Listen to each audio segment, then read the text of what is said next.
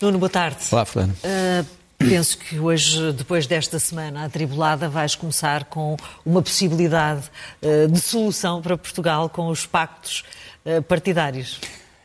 É uma coisa que não se fala muito, saber se é possível, para além dos partidos, haver acordos que permitam, por exemplo, que um governo de minoria possa governar. Mas deixa-me começar pelo reflexo que esta crise política tem tido na imprensa internacional com um grande artigo, grande e extenso, do The Economist, que não é uma revista qualquer, eh, que fala sobre a, aquilo que ele chama de contraption, a geringonça, como é que ela começou, como é que ela acabou, uh, explica porque é que foram, uh, explica aos, aos, eleitores europeus porque é que foram uh, convocadas novas eleições e fala precisamente disso, da dificuldade que em Portugal se vive por causa também do sistema, do sistema de voto, que é um sistema, como sabes, proporcional e não maioritário, a dificuldade em criar maiorias absolutas. Como sabes, em Portugal, a história constitucional portuguesa da Terceira República ou da Segunda República, ou como queiras, uh, faz com que as maiorias absolutas de um só partido sejam uma exceção à regra. Quer dizer, no fundo, só houve duas maiorias absolutas num só partido. Primeiro com Cavaco Silva e depois uh, Cavaco Silva, que repetiu essa maioria absoluta duas vezes, e depois com José Sócrates. Portanto, não há mais exemplos em Portugal. Portanto, a grande questão é saber, um próximo governo que não tenha a maioria absoluta na Assembleia da República poderia eventualmente ir buscar exemplos estrangeiros para criar pactos superapartidários que permitissem a governação. Eu diria que era bom que isso acontecesse. Uh, repara, no estrangeiro o que é que nós temos? Olha, temos, por exemplo, as chamadas uh, moções de censura construtivas. O que é que é a moção de censura construtiva? A moção de censura construtiva é essencialmente a necessidade de aqueles que fazem cair um governo apresentarem imediatamente uma forma substituta. Não sei se temos aí essa imagem de aquilo que eu acho que poderiam ser uh, pactos suprapartidários para Portugal, moção de censura construtiva, começou, como sabes, uh, provavelmente na teoria constitucional alemã, um pacto fiscal, quer dizer, uh, a, moção de censura constitutiva devo dizer que só seria possível em Portugal através de uma revisão constitucional. E eu, eu proporia uma revisão extraordinária.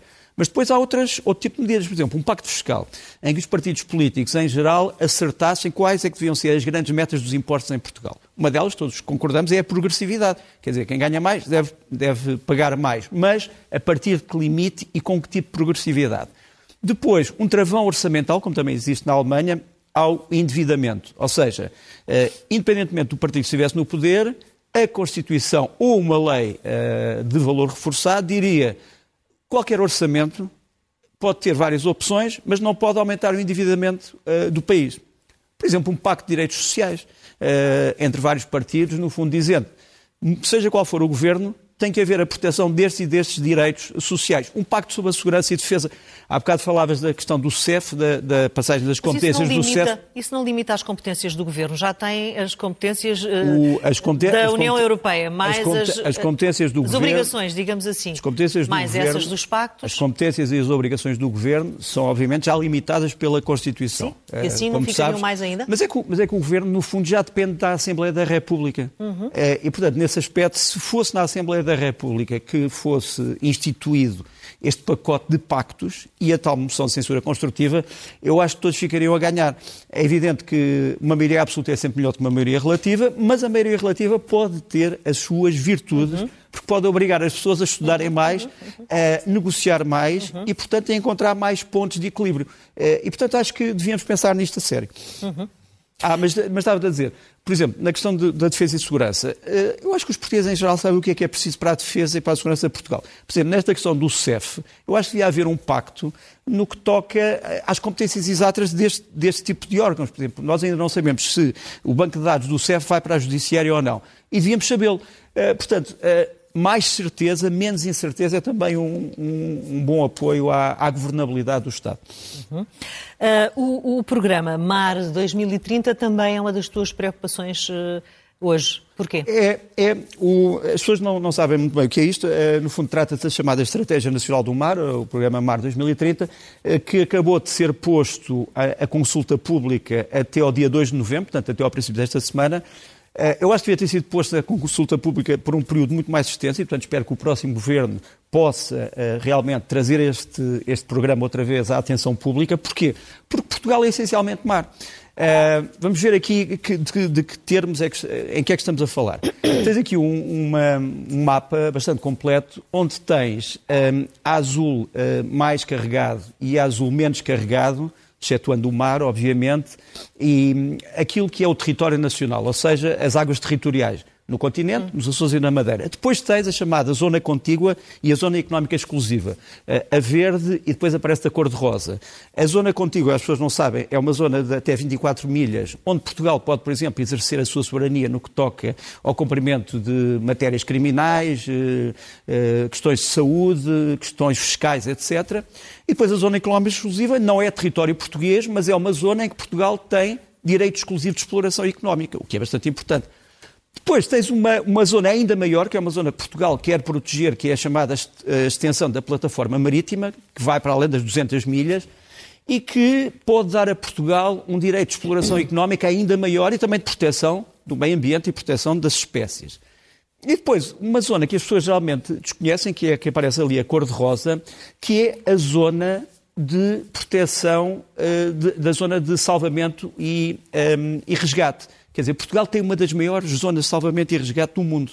Está obrigado, uh, por lei internacional, a proteger, uh, por exemplo, navios ou aviões que caiam nesta zona e tem uma das maiores zonas de resgate do mundo e é importante percebermos, portanto, que Portugal tem grandes responsabilidades marítimas. Este programa procura, digamos assim, cobrir estas responsabilidades todas Deixa-me mostrar-te aqui uh, a comparação da chamada zona exclusiva, uh, económica exclusiva portuguesa com a dos outros países. Uh, a legenda estava a tapar, mas agora já podemos ver. Portanto, estás a ver, a zona económica exclusiva portuguesa em torno do continente, Açores e Madeira, é enorme comparada com as zonas económicas exclusivas de outros países europeus.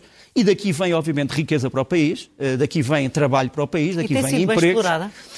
Uh, podia ser muito mais explorada, sem dúvida, mas para isso precisamos de nos consertar mais uma vez nos tais pactos uh, suprapartidários. Depois deixa-me mostrar uma terceira imagem, que é a imagem deste problema visto de Espanha. Um, ehm, isto é de um órgão da imprensa espanhola que há pouco tempo mostrava aquelas, uh, aquelas zonas em que a zona de Portugal e a zona da Espanha entram em conflito por causa das Canárias e também a zona de Espanha com Marrocos. Tens ali aquelas duas estrelas que mostram o conflito do alargamento das zonas eh, no que toca à exploração económica. Eh, um outro mapa que me interessava também aqui mostrar, que é pouco conhecido, é um projeto que foi lançado há pouco tempo, o chamado projeto NASDS, que é um projeto entre Portugal, a Noruega e a Islândia, que aparecem ali com aqueles círculos a vermelho, para que possa haver um pacto uh, no que toca à segurança e defesa do Atlântico Norte. Uh, tens ali as zonas de busca e salvamento do Atlântico Norte, entre vários países, por exemplo, países da União Europeia e países como, por exemplo, a Rússia, mas há uma proposta neste momento que, foi, que já ganhou algumas candidaturas europeias, eh, que tem essencialmente fruto no pensamento estratégico português e que mostra que Portugal pode ser um ator ainda mais importante no que toca às tarefas de segurança marítima. E, portanto, eis aqui, eh, à volta deste programa, que eu acho que, como eu disse, devia ter mais consulta pública, um bom projeto nacional acima dos partidos e acima dos governos. Uhum. A cimeira sobre o clima foi uma desilusão ou não? na tua perspectiva? Foi uma desilusão, foi uma desilusão para algumas pessoas, foi uma, foi uma, uma cimeira realista para outras. Não, não, não, aqui não, não, não me vais pedir para haver um consenso, porque é impossível, porque não, tens aqui demasiados interesses um, em combinação entre países pobres, países ricos, países do Sul, do Norte, do Leste e do Oeste. E o que é que nós podemos mostrar? Para já, alguns acordos importantes. O acordo, por exemplo, para uh, acabar com o excesso na produção, no consumo de carvão uh, em todo o mundo.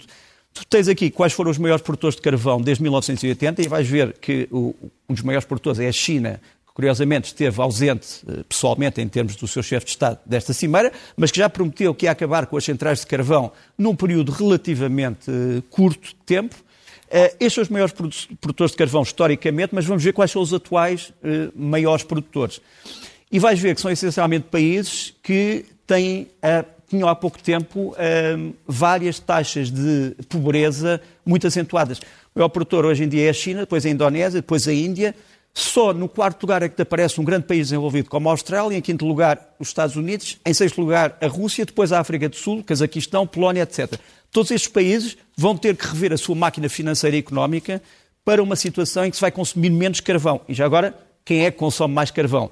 Vais ver aqui outra vez que os maiores consumidores de carvão são essencialmente as regiões da Ásia. Portanto, a Ásia vai ter que lidar com o substituto do seu enorme consumo de carvão. Tens ali eh, a Ásia-Pacífico naquele verde claro, tens eh, a antiga União Soviética eh, a verde mais carregado, tens os Estados Unidos, também grandes consumidores, a azul, tens o Médio Oriente, que consome muito menos, a África consome também muito pouco, a América Central e do Sul, eh, que tem também algum consumo. Todos estes países vão ter, obviamente, que fazer revoluções económicas para se adaptar a um mundo sem carvão. Depois, um pacto que me parece extremamente importante foi o pacto da desflorestação. Ou seja, todos reconhecem que as florestas têm que ser protegidas e até 2030 o que se disse foi vamos acabar com a desflorestação por mão humana, porque a desflorestação pode ocorrer por outros casos. Uhum. Incêndios naturais, eh, alterações climáticas, etc. Mas a desflorestação por mão humana aparentemente será acabada em 2030.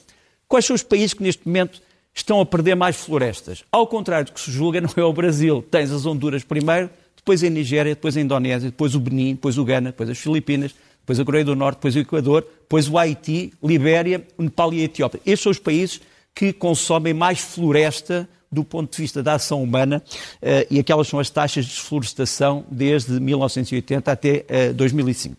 Por fim, um acordo também importante, o acordo para acabar com as emissões, ou para reduzir as emissões de metano, uhum. uh, que são responsáveis por cerca de 25% das emissões nocivas em todo o planeta. E quais são as origens das emissões de metano? Tens ali várias origens: queima da biomassa, outros assuntos, lixo, energia, os vários setores da energia, agropecuária e os pântanos. Portanto, há aqui causas humanas e causas não humanas. Uh, é muito possível que este fim das emissões de metano ou a sua transformação seja um passo muito importante. Portanto, nem tudo foi propaganda, como, estamos, como se costuma dizer, ou relações públicas nessa cimeira. Agora, aqui um problema importante. É que não há sanções, não há sanções uh, para quem não cumpra. Quer dizer, se algum país decidir, a partir de uma certa altura, dizer isto não é economicamente viável para nós, não há sanções. E um mecanismo de sanções seria o objetivo de um próximo, uma próxima cimeira. Saber se um país que não cumpre pode ser sancionado economicamente. Mas essa é uma decisão que ainda muito poucos países estão, estão dispostos a tomar. É mais uma, uma questão de sensibilização mundial e de cada um de nós. Mas a sensibilização, é? a sensibilização é uma palavra. Quer dizer, pode dar resultado, pode não dar resultado. Uh, pode dar resultado, por exemplo, através de governos que não sejam votados, porque os seus cidadãos dizem os senhores não respeitam o acordo do clima, não os vamos votar. Mas, para além disso, não vejo qual é a grande eficácia. Podemos ter manifestações, podemos ter pessoas que vêm à televisão dizer coisas excelentes, mas Obrigar se não houver, económicas, se não houver sanções... É? Também, voltamos ao princípio, não há claro. sanções. Sim. Nuno, uh, nos Estados Unidos, Joe Biden pode estar periclitante?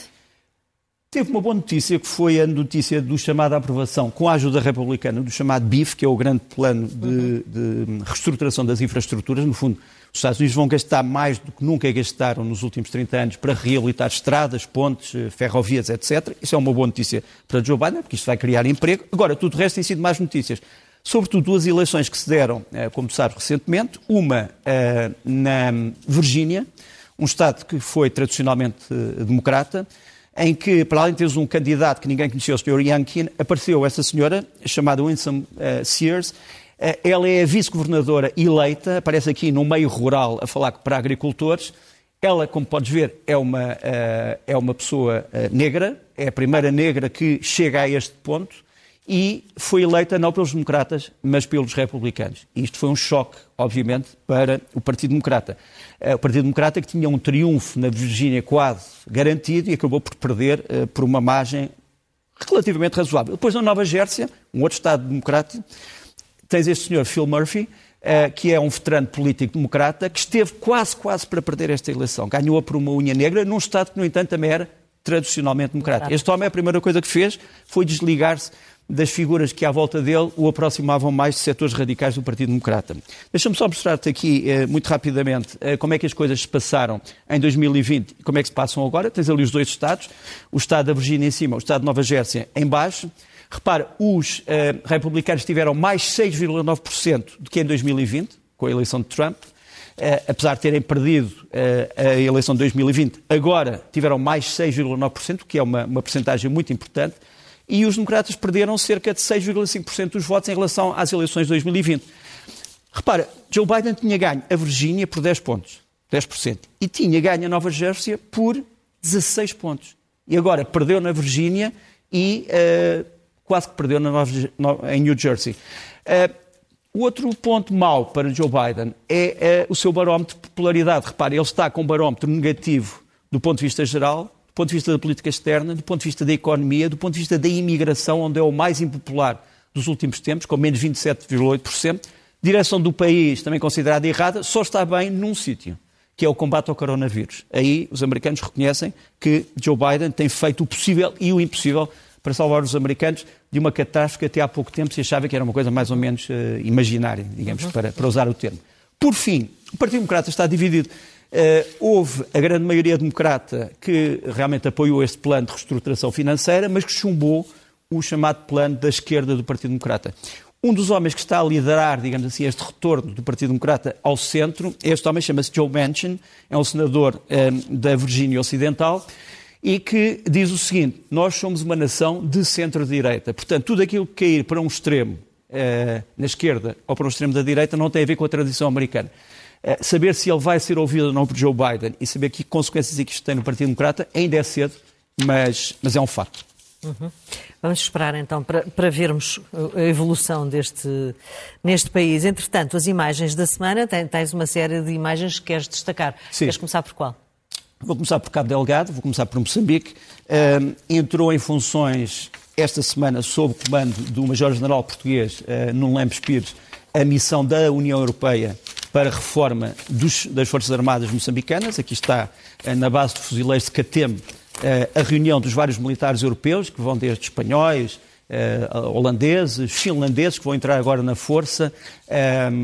Aparece também ali um oficial eh, austríaco, se estou a ver bem, e depois, sobretudo, militares portugueses dos três ramos das Forças Armadas e também da Guarda Nacional Republicana, vão formar comandos, vão formar fuzileiros moçambicanos, não só para o problema de Cabo Delgado, mas para formar um exército moderno que possa proteger direitos humanos, mas responder digamos assim, eh, rapidamente a todas as grandes emergências. Pronto. O, a segunda imagem que te queria mostrar é de um vídeo Muitas pessoas terão visto este filme em 2015. O filme chamava-se uh, Operação Eye in the Sky, Olho no Céu. Tem a ver com o uso dos drones. Um, como sabes, os drones são cada vez mais um assunto do momento. Uh, Olha, hoje, é o que aconteceu. Hoje, como sabes, o Primeiro-Ministro, ontem, o Primeiro-Ministro do Iraque foi atacado por três drones que falharam, drones armados. O problema é que esta semana foi divulgado um relatório do Pentágono, onde se procura saber o que é que correu mal na operação nos últimos dias da saída do Afeganistão, em que morreram uma série de civis afegãos depois de uma operação americana, que primeiro foi dita que era uma operação antiterrorista, depois viu-se que foi um erro. O relatório do Pentágono diz que não foram violadas as leis da guerra, mas que houve um grave erro. O problema é que os graves erros aqui têm que ser pagos por alguém. Quer dizer, eh, todos nós acabamos por, eh, no que, no que toca aos erros, ter que tirar consequências. E ainda não vejo consequências tiradas deste erro monumental no fim da, da saída do Afeganistão. É, mais uma imagem, esta imagem de uma campanha que correu mal, é uma campanha da União, da, do Conselho da Europa, que eh, procurou dizer que o chamado véu islâmico, aquilo que nós chamamos de véu islâmico, o hijab, é também um fenómeno de liberdade eh, e, portanto, deve ser aceito e tolerado na Europa. Eh, como tu sabes, muitas associações de direitos humanos foram dizer, bom, mas muitas das pessoas que usam o hijab são forçadas a usá-lo e isto pode ser um encorajamento para alguns grupos islamistas radicais na Europa. E é verdade que o Conselho da Europa, depois de muitas eh, pressões, acabou por retirar esta campanha, que, no entanto, começou por existir no princípio desta semana e já não existe.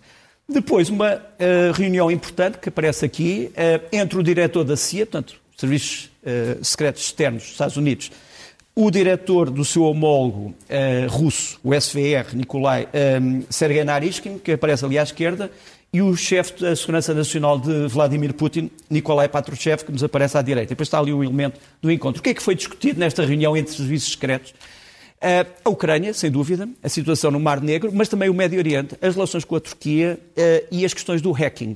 Quer dizer, quem é que tem pirateado quem nos últimos anos. Uma das coisas que foi dita nesta reunião, sabemos, foi que os russos acabaram por afirmar solenemente que o hacking que se tem dado em relação aos Estados Unidos não é patrocinado pelo governo russo, mas por empresas que o próprio governo russo gostaria de desvendar quem são. Bom, uh, não te vou aqui tomar como verdadeira ou falsa esta afirmação, mas ela foi feita durante a reunião. Depois, deixa-me mostrar-te mais uma fotografia. Este navio é o Mount Whitney, os portugueses conhecem, vêm cá muitas vezes a Lisboa, traz aqui oficiais que costumam estar também em Lisboa, em Oeiras, no chamado comando da NATO Strike for NATO, e vai para onde? Vai para o Mar Negro, precisamente, para comandar manobras da sexta esquadra uh, americana, como eu disse, com muitos uh, militares que estão neste momento em Lisboa, e vai colocá-los uh, muito perto da costa russa, portanto, falando de conflitos. Deixa-me mostrar também um vídeo, é um vídeo da Ucrânia, os ucranianos voltam a estar num grande espírito patriótico, daquilo que eles chamam legítima defesa da pátria, e lançaram este vídeo um, há pouco tempo para salientar que a parte da Ucrânia que está ocupada será um dia libertada num fenómeno de legítima defesa. E por fim, uma última fotografia do Terry Gilliam. Terry Gilliam, eh, para quem não saiba, é um dos fundadores dos chamados Monty Python, nós já conhecemos como os malucos do circo. O Terry Gilliam tinha uma peça para estrear no Old Vic, portanto um dos teatros mais icónicos de, de Londres, e acabou por ser censurado porque um grupo de trabalhadores achou que ele tinha opiniões duvidosas, não sabemos ainda bem sobre o quê, eh, mas, sinceramente, censurar hum, eh, a intelectualidade em termos da sua, por causa das suas opiniões e, e, desvirtuar a arte é algo que não pode ser, penso eu, tolerado em nenhum sítio no mundo. Uhum. Nuno, livros da semana.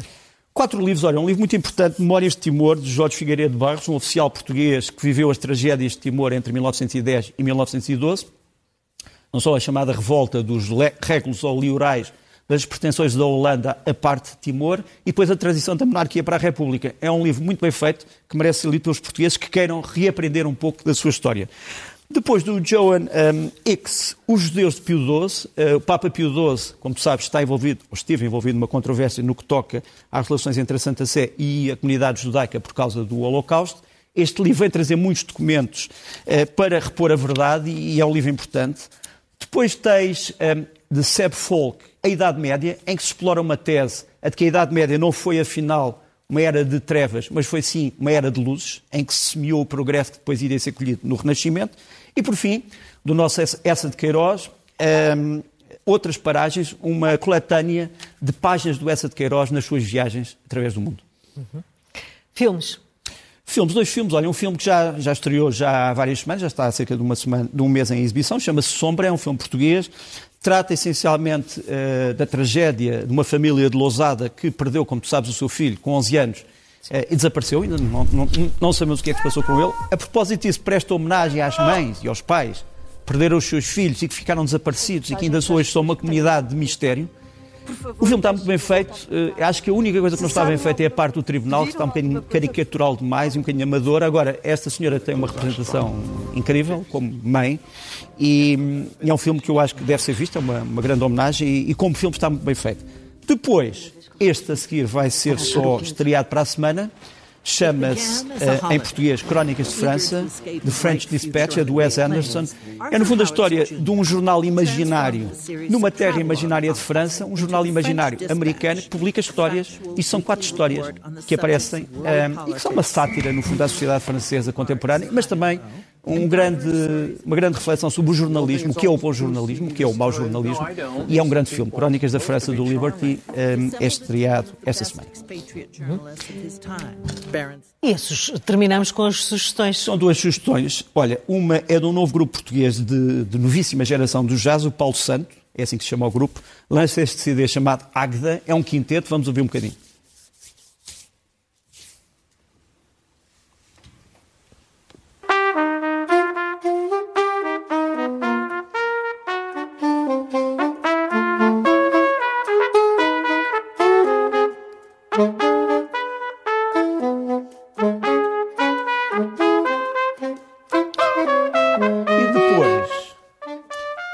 Depois tenho um outro grande artista português, hum, chama-se hum, José Valente. Ele é essencialmente um dos nossos maiores especialistas na viola d'arco. Tem tocado quase tudo, desde música de vanguarda até música tradicional. Lança agora esse CD chamado Trégua, com a Orquestra Filarmónica Gafanhense. E deixa-me mostrar aqui um bocadinho do, do José Valente em música uh, eletroacústica, uh, numa outra composição que se chama Laranja Mecânica, Clockwork Orange. Portanto, ele toca primeiro, depois registra aquilo que tocou numa banda sonora e depois toca sobre essa banda sonora.